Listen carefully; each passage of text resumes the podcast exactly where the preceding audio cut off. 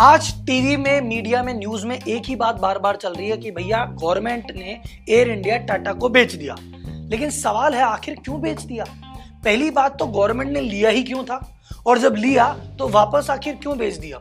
आखिर ये कंपनी किसने बनाई थी, कैसे बनाई, ये गवर्नमेंट के पास कैसे आई, ये क्या कभी मुनाफे में भी थी, और ये अगर मुनाफे में थी तो फिर घाटे में क्यों आई, और घाटे में अगर आई और घाटे में बेच दी तो टाटा ने घाटे वाली क्यों ली, और टाटा वैसा क्या करेगा कि इसको घाटे से मुनाफे में लेके आएगा? अगर ये सारे सवाल आपके दिमाग में चल रहे हैं और आप जवाब कहीं तलाश रहे हैं तो आप सही जगह आ गए मेरे भाई लोग। आज अपन डिटेल में बात करेंगे टाटा की शुरुआत से लेके आज तक की कहानी। तो आइए सबसे पहले देखते हैं कि एयर इंडिया की हिस्ट्री क्या है। तो देश की जो पहली एयरलाइन सेवा चालू की थी उन्नीस सौ उनतीस में जे आर डी टाटा ने चालू की थी, जो देश के पहले पायलट थे।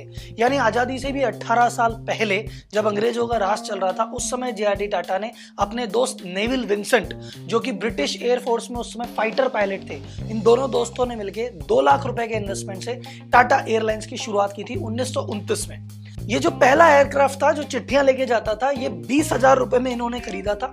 इसमें सिर्फ एक पैसेंजर सीट थी। अगर आप उसको आपको इसमें बैठ के जाना है तो पचास रुपए किराया लगता था। इस पहले साल में इन्होंने चौदह पैसेंजर इधर उधर कैरी किए और सैकड़ों हजारों चिट्ठियां पहुंचाई। तो पहले साल में इनका जो टोटल प्रॉफिट था वो दस हजार रुपए था। इंडिया में जो पहली एयरलाइन इंटरनेशनल चालू हुई थी, जो मुंबई से लंदन गई थी, वो भी टाटा ने लॉन्च की थी उन्नीस सौ अड़तालीस में।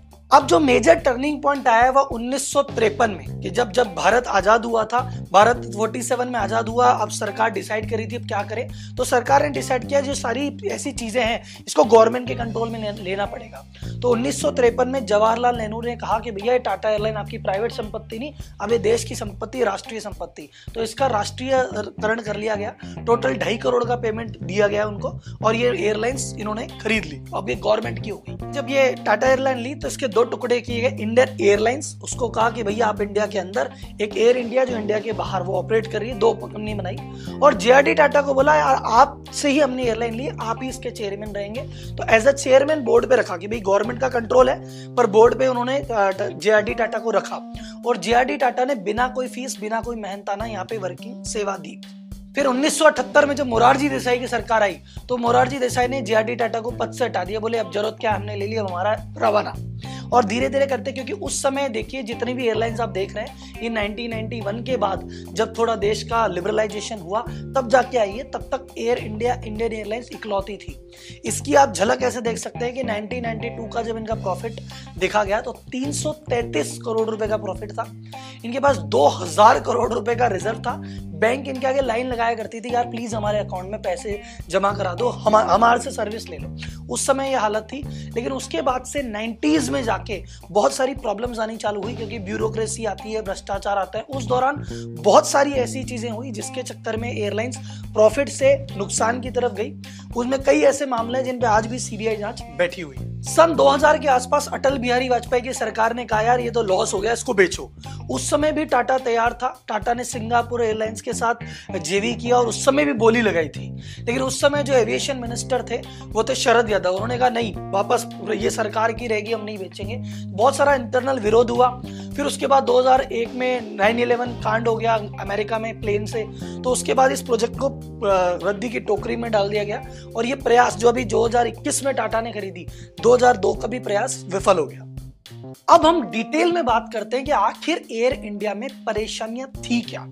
एयर इंडिया जिसकी का राहुल जी आप बात करो, दो चार करोड़ का रिजर्व, तीन सौ तैंतीस करोड़ का प्रॉफिट, ये एकदम से लॉस में आई कैसे? तो इसके बहुत सारे कारण थे। पहला कारण था एम्प्लॉय का प्रेशर।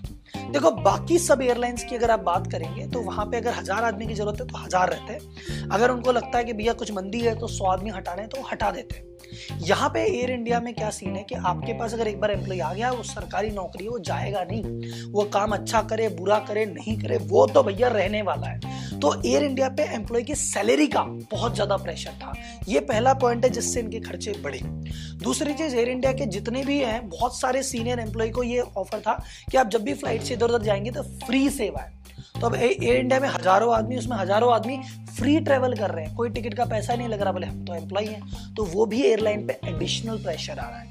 एयर इंडिया ने कई ऐसे प्लेन खरीदे, क्योंकि देखो इसकी एयर इंडिया में जितनी भी प्लेन की खरीद या कोई भी खरीद होती है वो सब सरकारी खरीद होती है, और हर सरकारी खरीद में किसी न किसी प्रकार के भ्रष्टाचार की गुंजाइश होती है, आरोप तो लगते ही रहते हैं। तो एयर इंडिया ने उस समय जितने भी एरोप्लेन खरीदे, उस समय एक इन्होंने डील की थी ग्यारह बिलियन डॉलर में, जब इन्होंने एक सौ ग्यारह प्लेन खरीदे थे। उस पर भी आज भी सीबीआई जांच बैठी हुई है, उसका रिजल्ट अब आने को है। तो एक ये रीजन था कि जो प्लेन बाकी कॉम्पिटिशन खरीदता था उससे काफी महंगी रेट पे एयर इंडिया ने प्लेन खरीदे।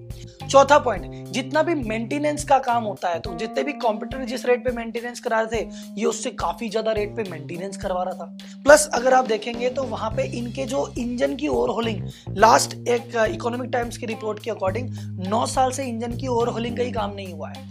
बाकी बाकी अगर देखेंगे आप कंपटीशन में तो वो रेगुलर बेसिस पे करते रहते हैं ताकि इंजन की क्षमता बनी रहे। कैबिन क्रू के डिजाइन बाकी लोग नए नए बनाते रहते हैं, यहाँ तो सरकारी मैटर है, जो चल रहा था वो आज चल रहा है, वो आगे भी चलता रहेगा। तो काफी चीजें पुरानी हो चुकी है जिनमें बदलाव किया ही नहीं गया है। और जो सबसे इंपॉर्टेंट चीज है कि भैया दो हज़ार के बाद तो कंपटीशन भी आ गया, पहले तो मैदान में अकेले ही थे, जो अच्छा बुरा जो सत्ता इन्हीं का था।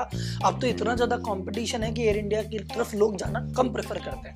तो कंपटीशन ने, हाई फ्यूल प्राइसेस ने और इस तरह की इनएफिशिएंसी और ब्यूरोक्रेसी ने इसको, इतनी प्रॉफिटेबल कंपनी को लॉस में ला दिया। अब क्वेश्चन यह है कि भाई टाटा ने इसको क्यों लिया और टाटा इसका करेगा क्या भाई साहब? तो पहली बात, टाटा के लेने का प्योरली जो आपको हमको सबको दिखता है कि एक इमोशनल रीजन है कि हमारी फैमिली विरासत है, हमारे पास वापस आ रही है, तो इमोशनल रीजन से इसको लिया गया है। अभी टाटा के टाटा ऑलरेडी दो एयरलाइन रन करते हैं, एयर एशिया इंडिया और विस्तारा, टाटा ऑलरेडी पार्टनरशिप में रन करते हैं।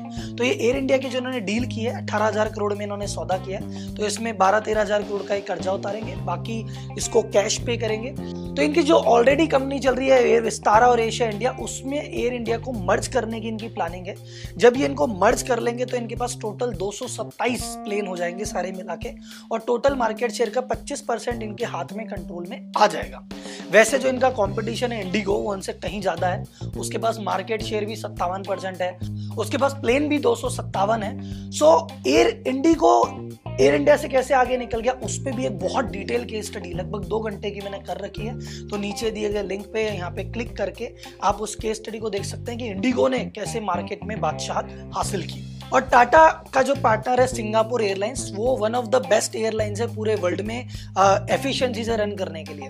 तो जैसे ये सारी चीज़ों का मर्जर होता है, सिंगापुर एयरलाइंस अपने एक्सपीरियंस का फ़ायदा उठाते हुए ये एनुअल मेंटेनेंस की कॉस्ट कम लेके आएंगे, प्लेन की कॉस्ट कम लाएंगे, उसके डिज़ाइन को चेंज करेंगे, एम्प्लॉय का भार थोड़ा सा ये हल्का करेंगे, कॉम्पिटिशन में नई चीज़ें लेके आएंगे। तो अभी बहुत सारा इंटरेस्टिंग गेम एयर स्पेस में होने वाला है, तो आपको मेरे को इसको देखते जाना है। और मैं एक बिजनेस का स्टूडेंट हूँ, बिजनेस की स्टडी करता रहता हूं, तो आपके सामने बहुत सारी नई नई चीजें इसको लेके आऊंगा। एक बड़ी चीज मैं आपको और कहना चाहता था कि टाटा के जितने भी एक्विजिशन है, टाटा टी ने चाहे टेटली खरीदा हो, चाहे टाटा स्टील ने कोरस खरीदा हो, या टाटा ने अभी जगुआर खरीदा हो, टाटा ने बहुत सारे एक्विजिशन किए हैं, पर इनका जो रिजल्ट है ना वो फिफ्टी फिफ्टी रहा है। कोई एक्विजिशन बहुत अच्छा गया, कोई एक्विजिशन बहुत खराब गया, कोई एक्विजिशन अभी भी गले में पड़ा हुआ है। तो टाटा, इसका एयर इंडिया का क्या होगा वो तो समय बताएगा कि टाटा ने अब तक कौन कौन से एक्विजिशन किए हैं, कौन कौन सी कंपनी को खरीदा है और उसका रिजल्ट क्या क्या रहा है। तो अगर आप जानना चाहते हैं तो नीचे कमेंट कीजिए।